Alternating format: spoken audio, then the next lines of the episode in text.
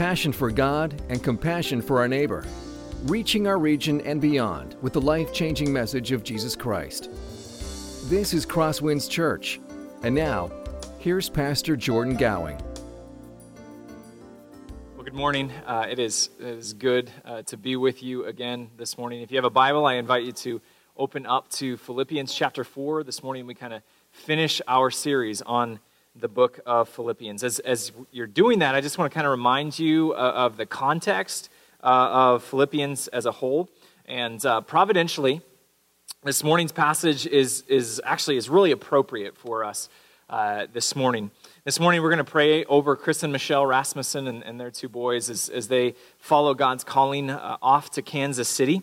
And in a very real way, this morning, uh, whatever text it was going to be, this morning is, is really our last charge as a church to the Rasmussens. And, and I, I think it's, it's really appropriate that this is uh, the, the text that God, again, providentially is allowing us to go through this morning. And yet, um, so while, while this uh, certainly has a lot to say as, as we send them out, this is also a text that is very important for us. The, the Spirit um, applies it to, to our lives as well.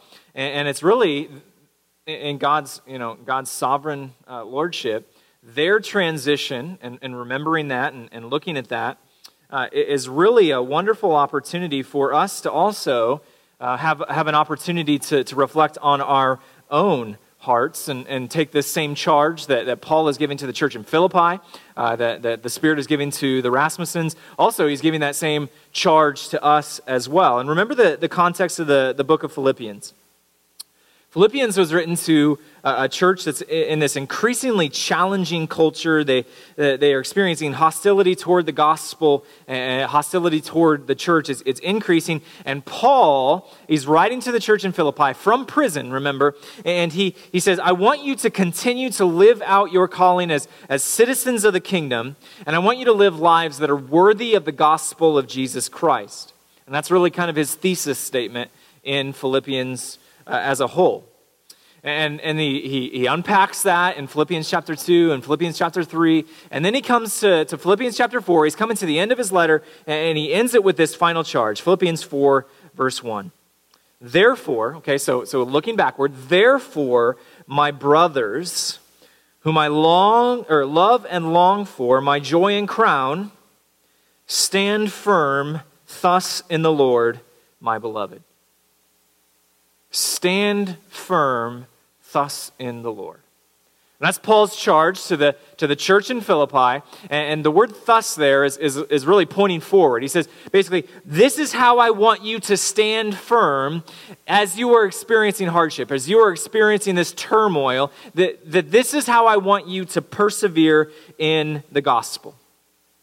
At this point, Paul has no idea if he's ever going to see the church in Philippi again. He's hopeful we see that in Philippians chapter 1. He's hopeful, but, but he also recognizes this isn't any sort of guarantee. And so he reaches the end of his letter and, and he says, hey, In light of everything that I've said so far, do this stand firm in the Lord.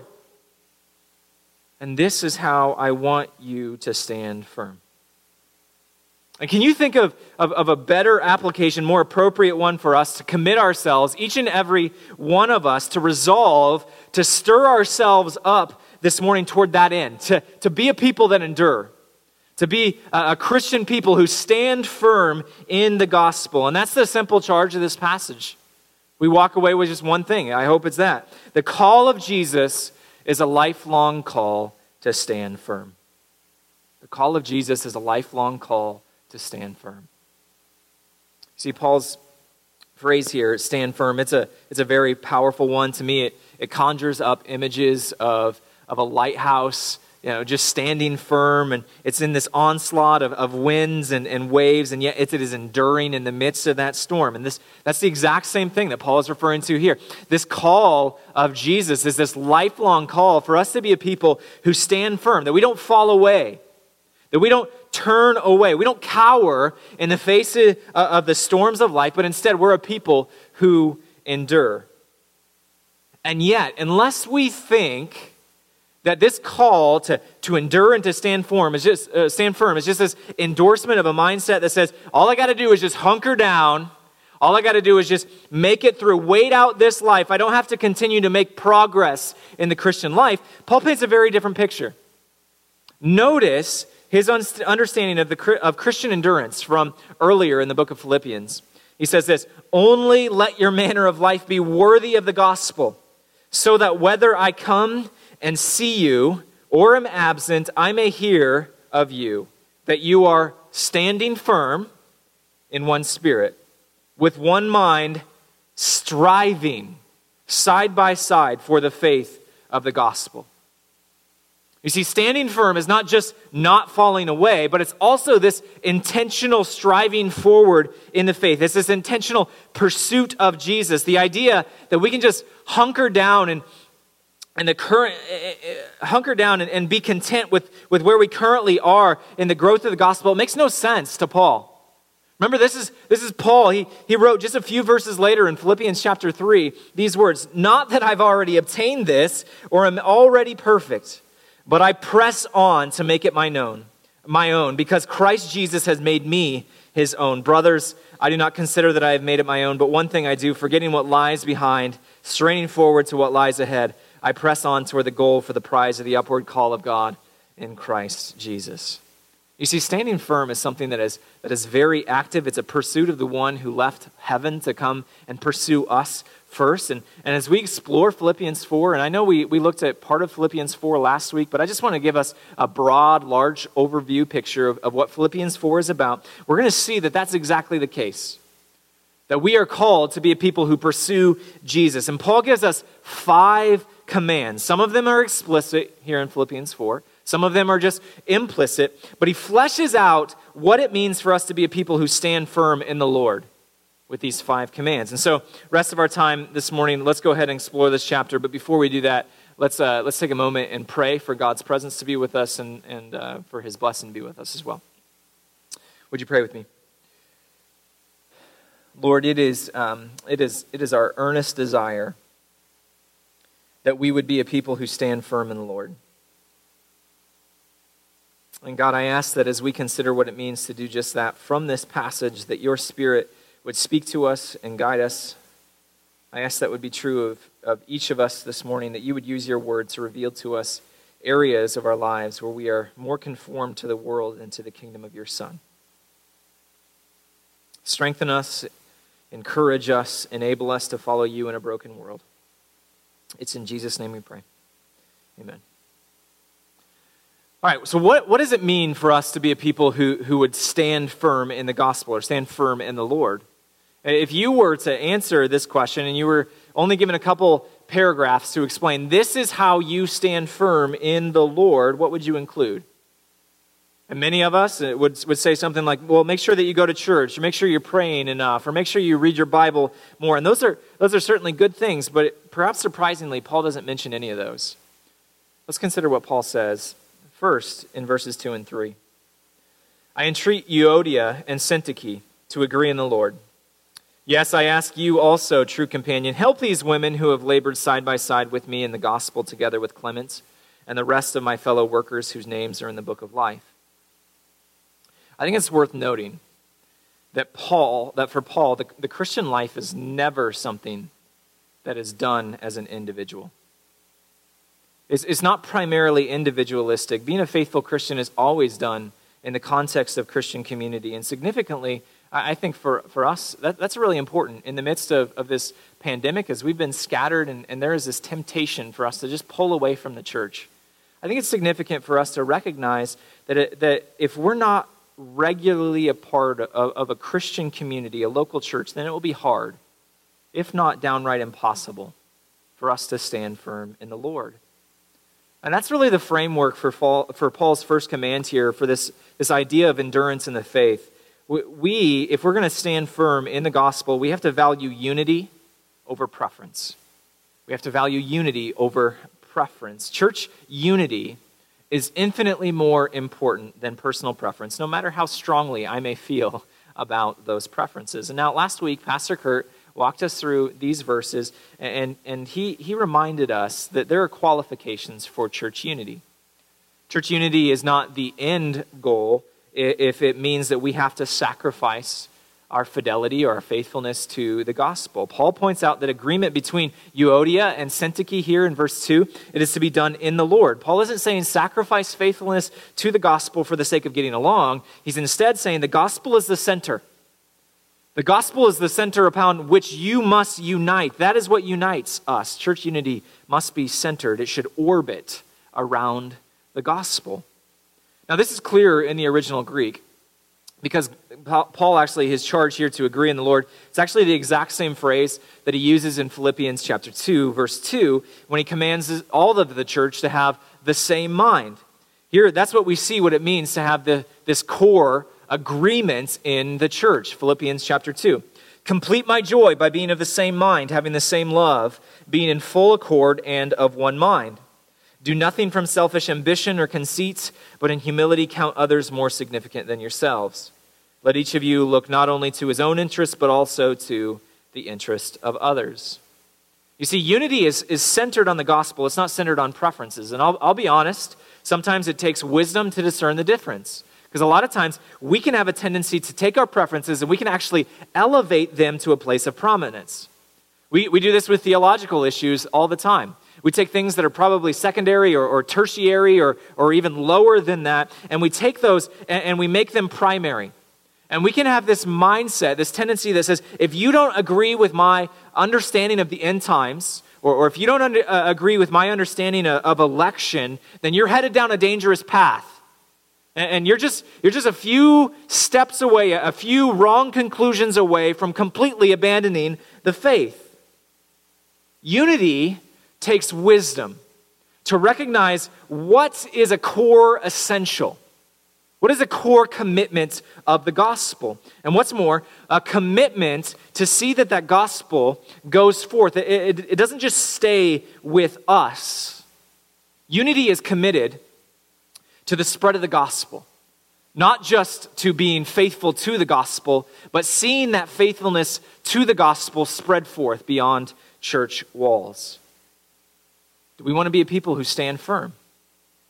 Then we must value unity over our preferences. Let's keep moving. Verses 4 through 7. Rejoice in the Lord always. Again, I will say, rejoice. Let your reasonableness be known to everyone. The Lord is at hand. Do not be anxious about anything, but in everything by prayer and supplication with thanksgiving, let your requests be made known to God. And the peace of God, which surpasses all understanding, will guard your hearts and your minds in Christ Jesus. There's a lot in those verses to peel apart, and we actually uh, did that a couple months ago as we were just entering into this pandemic. We looked at, at Philippians chapter 4 and these verses in particular, but I just want to look at this in broad strokes, kind of, kind of sum it up in just one main charge that Paul gives on how we can stand firm. What's the theme that Paul uses to unite everything here? Notice, it starts with this command to rejoice. And what does he end with? Well, he ends with this peace that comes when we rejoice. And that peace is set against anxiety. And that's our second command, really. As we're, we're called to stand firm, it's to choose joy over anxiety. Choosing joy over anxiety. Joy persistent theme in Philippians. We've seen that very clearly over the last couple months as we've worked our way through this book. Over and over and over again, Paul is calling the church in Philippi to, to place their joy in a place that is external to their circumstances, to place their joy in the Lord Jesus, to not place it or center it on their circumstances. And he points to himself as an example of that, of this commitment. And, and I want us to be aware that this isn't something that comes naturally. It isn't something that comes passively. It, it, it is instead a commitment that, that Paul makes. It's a commitment that he's charging the church in, in Philippi to make. It's, it's a commitment that he's charging us to make as well, to be a people who are joyful rather than anxious. It's not something that comes passively. Now, in this framework, consider how joy and anxiety, they're, they're really just polar opposites here. What is anxiety?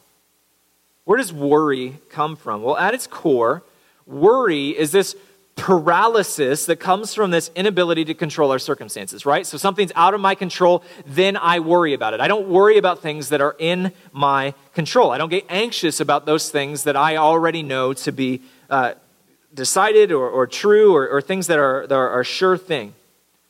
Worry flourishes in the unknowns and the uncertainties of life. It's, it's like the mold that, that grows in the darkness of a lack of clarity about the future. That's where anxiety comes from. So, in, a, in its essence, worry is rooted in this inability to fully control or even to, to just know our circumstances and what is coming toward us in the future. So, that's, that's worry. In contrast, joy comes from recognizing that even these things that are outside of our control, that, that I don't know about, even those things, they're still under the control of the Lord Jesus. In fact, nothing is outside of the control of the Lord Jesus. And there is joy in freedom that comes from entrusting those things that, by their very nature, those very same circumstances, that can be anxiety inducing if we're not careful, to recognize that if we entrust those to the Lord who loves us, who cares for us, and intends to do good for us and never to harm us, to entrust those into his hands, we can say, you know what, Lord, I will rejoice no matter my circumstances. But again, joy is not something that is, that is passive, at least not for most of us, and, and not most of the time for us. There are seasons of life where joy just comes naturally, but not always not even most of the time. It takes intentional, concerted effort to not worry when we find ourselves in circumstances that are uh, kind of anxiety inducing. To stand firm is to recognize the stress of the circumstances, to recognize how little is in our control, and then still say in the midst of that, hey, you know what? Though my heart is despairing, though my, my heart is worrying, I choose to trust the Lord. Back in April, at the beginning of this pandemic, we introduced a song called I Will Trust My Savior Jesus. And, and I just love the, the, the richness of the lyrics of this song. Um, I will trust my Savior Jesus. The, the first, first uh, verse goes, this, goes like this it talks about the, this heart of, of a conscious effort to trust Jesus, to place our joy in Jesus as opposed to worrying about circumstances outside of our control. It says this I will trust my Savior Jesus when my darkest doubts befall. Trust Him. When to simply trust Him is the hardest thing of all. That is this commitment to joy rather than to anxiety. When we are, are called to stand firm, it means that we are a people who pursue joy, not just in the easy seasons uh, of life, but when our heart is trending or, or tending toward anxiety and worry and the fear of the known. It is to say, it is concerted effort in our lives to say, I'm especially going to trust Him in these moments right now when the very idea of trusting Him is the hardest thing of all, when it is the furthest thing from my mind this is where I will resolve. I will commit myself to trust in Him and to rejoice in the Lord. But how? Well, Paul gives us the answer in verse 6 Do not be anxious about anything, but in everything by prayer and supplication with thanksgiving, let your requests be made known to God. Joy thrives and worry dies when we do what? Well, it's when we pray, right? When we offer up our requests to the Lord, when we bring those circumstances, when we bring those challenges, those uncertainties to the Lord who reigns and remains seated on his throne, that's where joy flourishes and worry dies. When we bring our concerns to God in prayer. But there's another thing, there's another component here in this verse. It's not just bring whatever is burdening you to the Lord in prayer, it's also do this with thanksgiving. In other words, prayer may be the soil where joy grows, but it's not enough to just remove the weeds, to get rid of the things, to bring our concerns to God.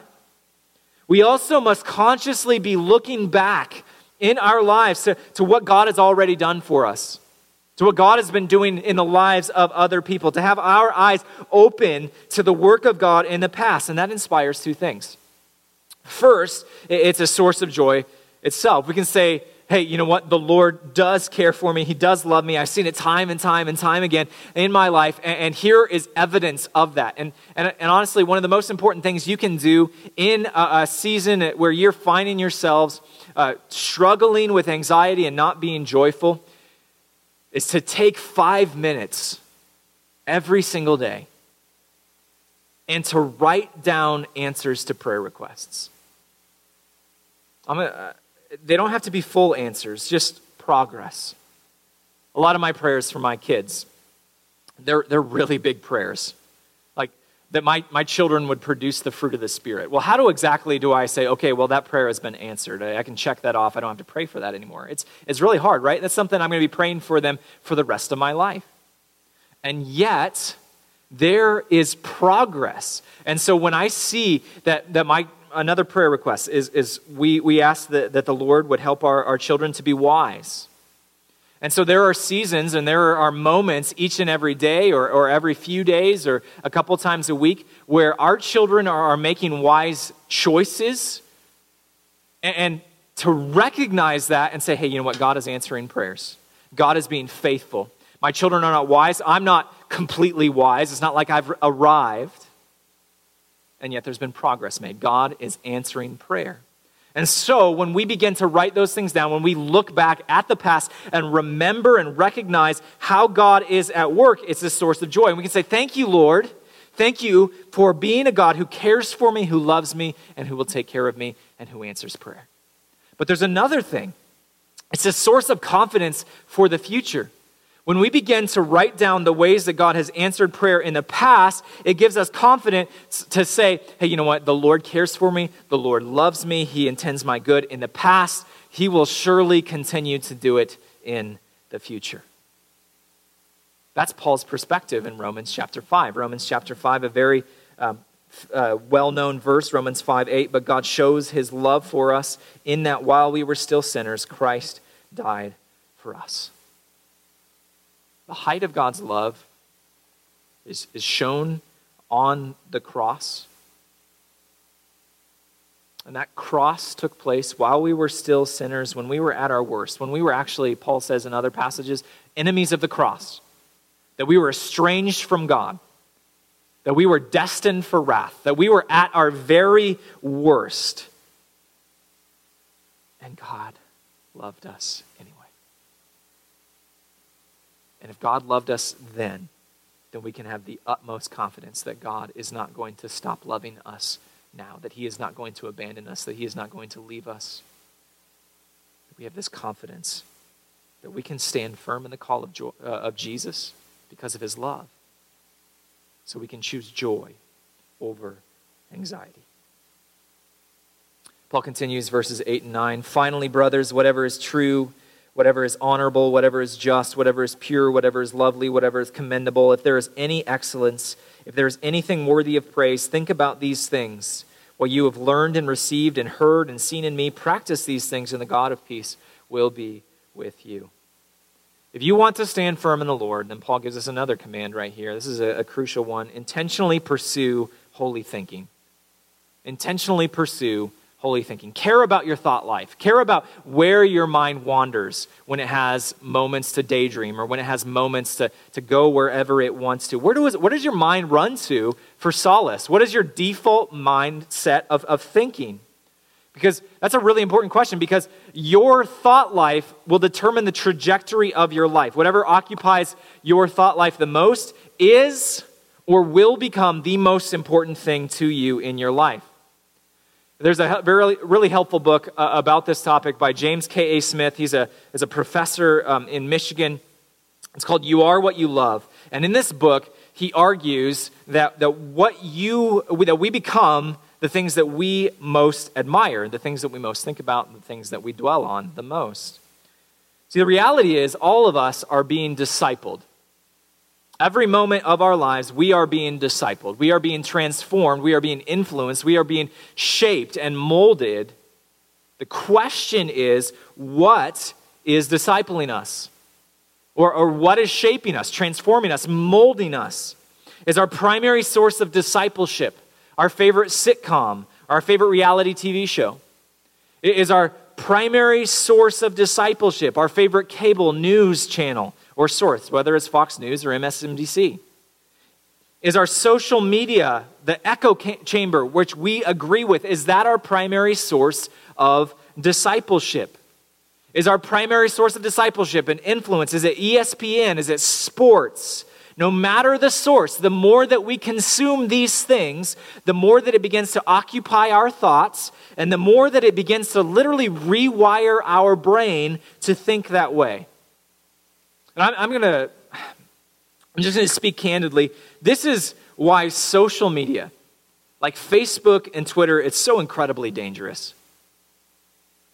I'm probably going to go on a soapbox here. Algorithms manipulate us and our thought life at the most basic level. They do it so that way they can gain more money.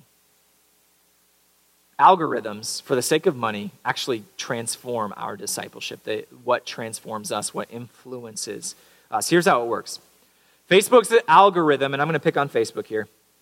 I, I'm not going to apologize for that. Facebook's algorithm understands what you are engaging with and what you are not engaging with. And in so, in order for you to spend, to get you to spend more time on Facebook, and, and the, uh, again, the reason is so that way you pass more advertisements, so that way Facebook can collect more money.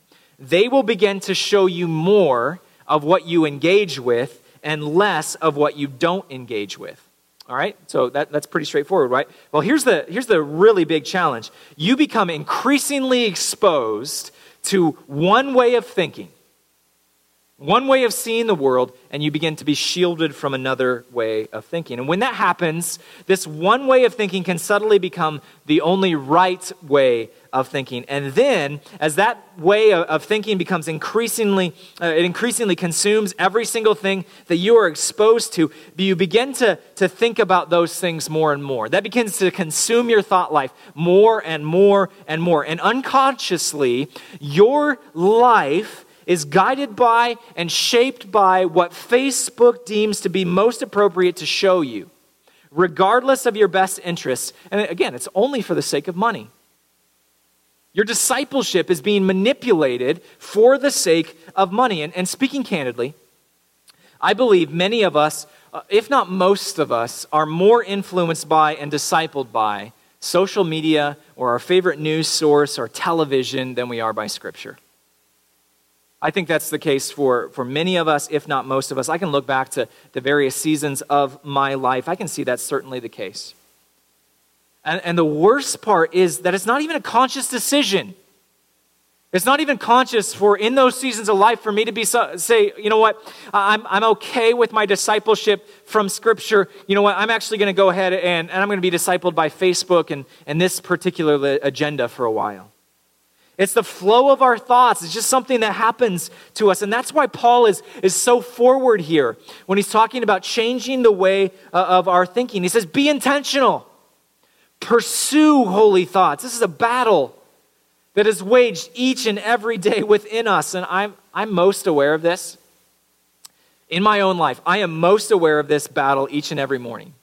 First thing that I do when I wake up, I, I need to wake up and, and showering is the way that I, I wake up. And while I'm in the shower, my mind often drifts to the latest bit of entertainment that I consumed, or, or the box scores from the previous day, or, or analyzing the most recent news story.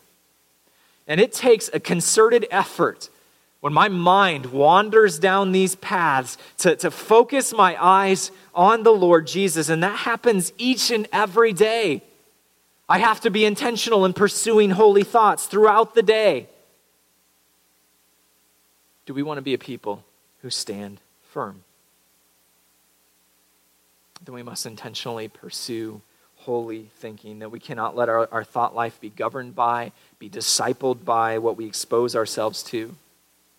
That we have to be intentional in thinking of whatever is true, whatever is honorable, whatever is just, whatever is pure, whatever is lovely, whatever is commendable, whatever is excellent, whatever is worthy of praise. We pursue holy thinking.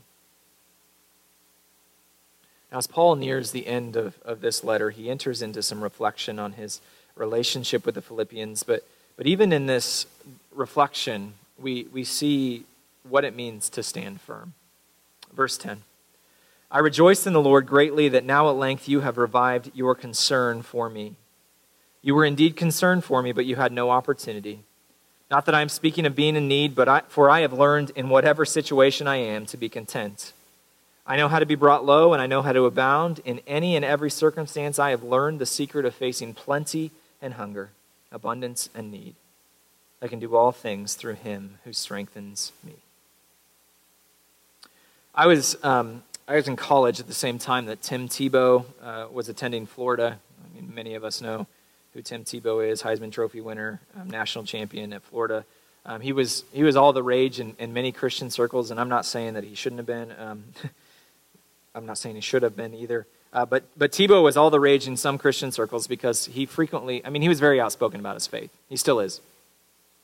Um, and one of the things that he was well known for is that, um, and he is actually the reason why this got banned in many um, sporting events. Uh, he, he would frequently use his eye black, so underneath his eyes, as scripture messages. And so he, he would put John 3.16, and, you know, people would see him because uh, he was very prominent. And, you know, they'd look, oh, what's John 3.16 say? That looks like a Bible verse. And they'd go look it up. Another one, um, of course, was Philippians 4.13. It's a nice thought, Philippians 4:13, the last bit that we just read there, I can do all things through him who strengthens me. It's, it's a great thought that the Lord Jesus is on my side and I can win this football game. I can do whatever I, I put my mind to. And I'm not trying to disparage Tim Tebow. Someone, the Lord has used him in, in incredible ways, good ways, but let's be honest, that's not what Paul is talking about here. That's not at all what Paul has in mind. This section isn't a, a Christianized version of self help and goal setting that says, hey, if I got Jesus, I can do anything. That's not at all what Paul is saying here. He's, he's got something very specific in mind. He's talking about contentment. And that's an incredibly important charge for us in our overly materialistic, overly connected world where we, we can see what other people have and, and become in, intimately aware or increasingly aware of what we don't have. And contentment is so key to standing firm. Paul gives us this charge here learn contentment, unlearn craving, this hunger for more, for consumerism. Remember this background of Philippians. Paul has just received a, a gift from the church in Philippi. He's, he's in a Roman prison, and, and that's what he means when he says, here at the beginning, I rejoice that you have revived your concern for me. He's again, he's expressing his gratitude for the, uh, to the church in Philippi that they have supported him, that they've sent him this gift in Rome. But Paul doesn't stop there, does he? Just in case they think that he is desperate for money or that, that he is in all of this for the money, he says that, however, and whatever God provides, it is enough for him. Paul is so confident in God's fatherly care for him that whether it is through the generous gift of the Philippians or if whether it's barely scrounging together scraps, he is content that his father is going to meet his needs. Paul has experienced seasons of plenty. He's, he's dined with the rich. He's, he's lived in the upper crust of, of society, and he's lived amongst the poor in seasons of fam- famine. He's, he's had no idea where his next meal is going to come from. These circumstances are not what is important. A trust in the Lord Jesus, Him who strengthens me, that's the anchor that endures through the quiet waters of plenty and the chaotic storms of nothingness. See, Paul's wording here about contentment is very important. How does he say that he reached this place of contentment? Verse 11 Not that I am speaking of being in need, for I have learned in whatever situation I am to be content. He learned it. Like so much else that we have seen in this chapter this morning, contentment is not something that comes to us naturally. It has to be learned, it has to be ingrained within us. It is a, a cause or a process of discipleship. Paul doesn't say that contentment was just something that was important when he was facing these seasons of famine. He also says contentment is just as important when he has abundance. And this is so countercultural to us today. When we experience a lack of contentment today, all too often it's qualified. All too often we'll say, once I have a little bit more, then I will be content. So once or if then I'll be content. Once I have a bit nicer of a car, then I will be content. Once I finish remodeling the bathroom or replace the carpet in the living room, then I will be content. Once I have one more trinket for my hobby, then I won't need to spend any more.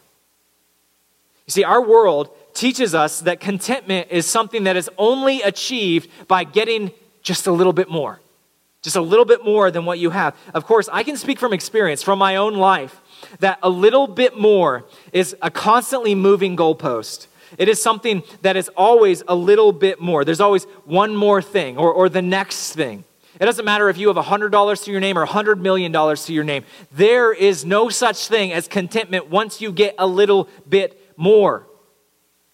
To learn contentment, we have to unlearn craving first to point back to Paul's charge to pursue holy thinking. We have to stop being discipled by a consumeristic culture, instead, say, whether I am in relative plenty or relative lack, I am content. And that does not come naturally. It's antithetical to the heart of our world that's filled with ba- billboards, filled with advertisement, filled with comparisons that's saying more, more, more.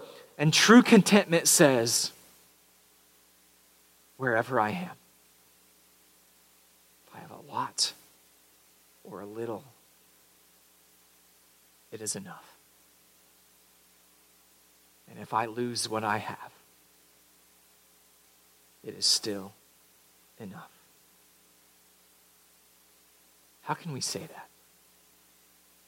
Much less believe that. So laughable in the world's eyes.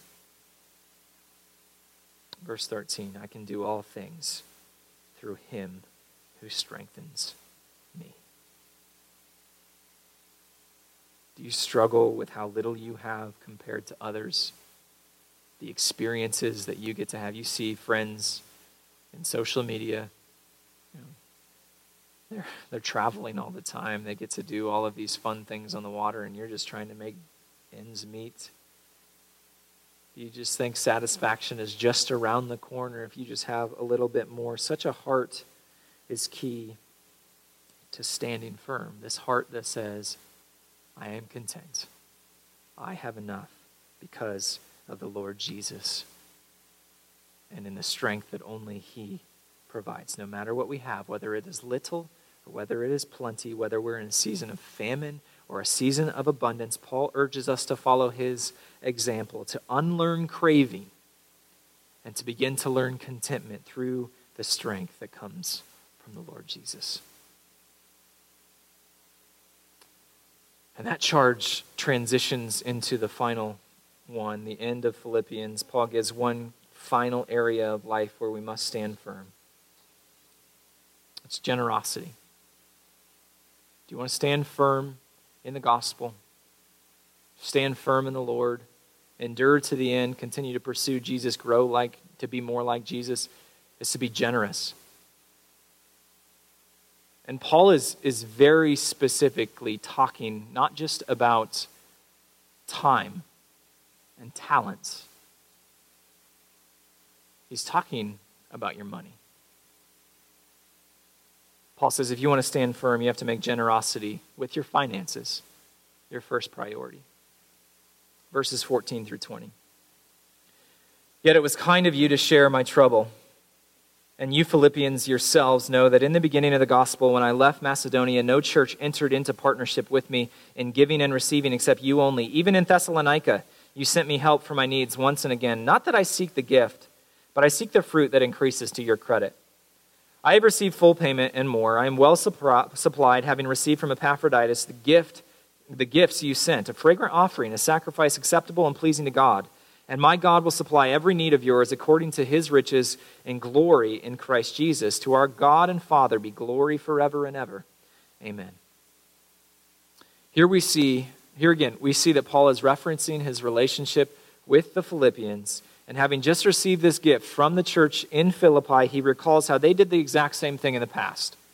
When Paul was actually kicked out of Philippi, and began to, to minister throughout Greece, they were the only ones who, who sponsored him, who supported him as a missionary as he was doing those things. But notice, Notice how he frames the importance of generosity here. He doesn't say, Good, you're generous again, so that way my needs are being met. That's not at all what he says. Verse 17 Not that I seek the gift, but I seek the fruit that increases to your credit.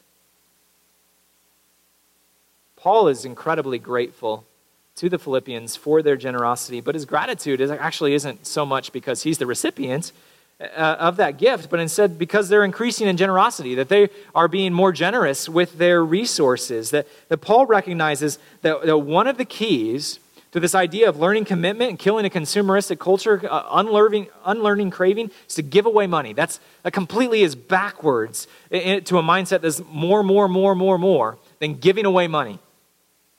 Paul wants the church to be generous with their finances, not for his own financial profit, but because he recognizes that this is a key part of Christian discipleship. Martin Luther in the 1500s once said there are three conversions that are needed for the Christian the conversion of the heart, the conversion of the mind, and the conversion of the pocketbook. What he's, what he's saying there is there's a conversion of the heart that takes place. That our, our affections, what we long for, the, the things that delight us, that transforms or should transform when we become a Christian. That we begin to love the things of Jesus more and more than the things of this world.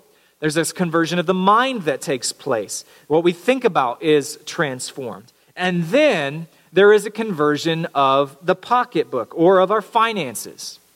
That being a Christian is synonymous with being generous with our finances, regardless of whether we're in a season of, of abundance or in a season of famine. Paul continues, verse 18 I have received full payment and more. I am well supplied, having received from Epaphroditus the gift you sent, a fragrant offering, a sacrifice acceptable and pleasing to God. Notice how Paul describes this gift from the Philippians. He calls it a, a fragrant offering. It's this sacrifice that is pleasing to God. And, and you, do you know why giving is, is so important as a part of, of Christian maturity, of being faithful, of standing firm? in the Christian life of enduring to, to the end. Why, why is giving such a big deal? It's not so that way that the church you know, can, can pay its bills. It, it's not because God needs your money. It's not even because God wants your money. He's the Lord uh, of all the universe. He's the creator of the entire universe. He doesn't lack, uh, he lacks for nothing. God doesn't want your money.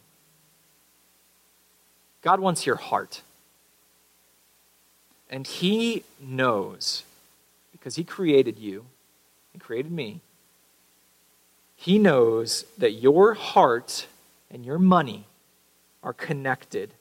You spend money on the things that are most closely connected to your heart. The things that you love the most are the things that you will spend money on. I'll use an example from my own life. I, you know, I, I don't golf, so I don't spend money on golf. But I love riding my bike, and so I will spend money on my bike. There is a connection here between the things that I love and the money that I spend. Jesus says basically the exact same thing in the Sermon on the Mount. For wherever your treasure is, there your heart will be also. The exact same thing is true.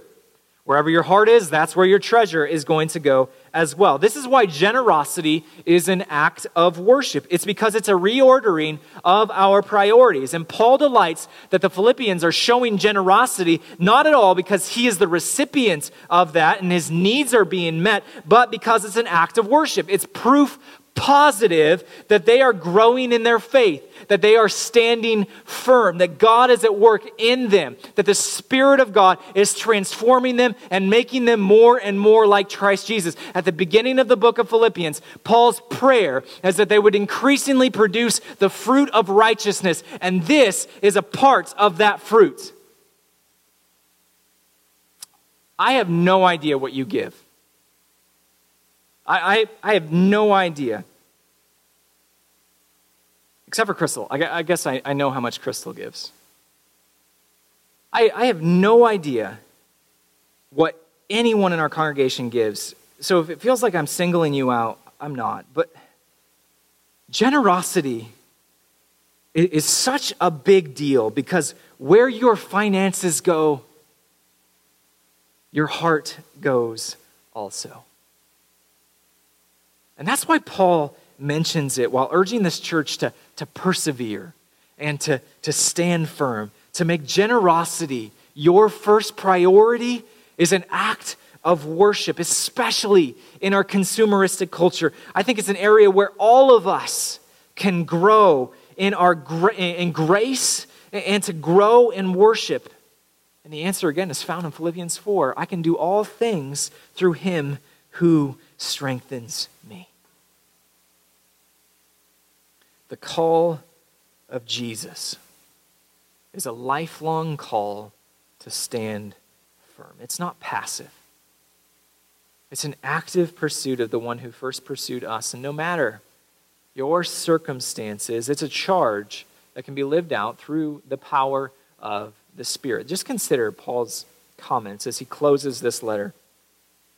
Greet every saint in Christ Jesus. The brothers who are with me greet you. Okay, so those, you know, he's in Rome. All the saints greet you, especially those of Caesar's household. The grace of the Lord Jesus Christ be with you, with your spirit.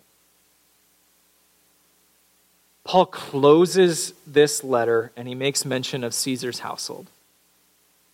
He says the gospel has, has even taken root there in the heart of Rome, in the heart of this pagan empire, in the heart of the capital of the entire known world. The gospel has taken root. People are standing firm. The call of Jesus is this lifelong call to stand firm. It is a call to unity in the midst of, of the community that God has called us to. It's this calling to joy. It's a call to holy thinking. It's a call to commitment. It's a call to generosity. And it can take place no matter where you are, no matter what your circumstances are. It can take place even in the heart of the empire that is most opposed to the gospel. The call of Jesus is a lifelong call to stand firm. Would you stand firm and endure to the end? Let's pray. God, I, I ask that through your Spirit, in your grace and in your mercy, that you would help us to endure. Strengthen us, Lord. Help us to be a people who pursue unity even if it's not exactly the way we would want it to be. To be a people who pursue joy, even when our natural tendency is to worry. To be a people who pursue holy thinking when our natural tendency is to drift and think about other things and be discipled by the world.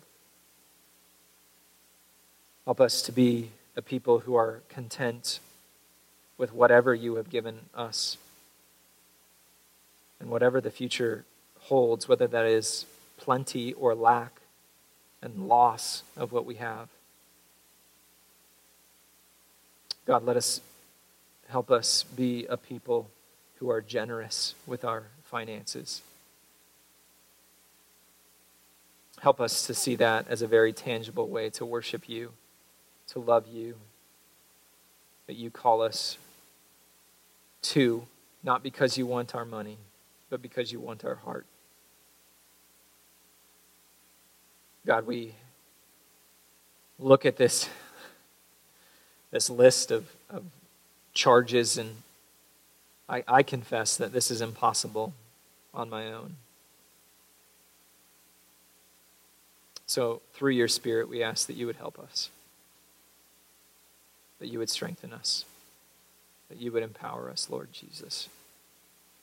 It's in Jesus' name we pray. Amen. This has been a presentation of Crosswinds Church. More of Pastor Jordan's sermons can be found online at crosswinds.tv. Thanks for being with us, and may God continue to enrich your life.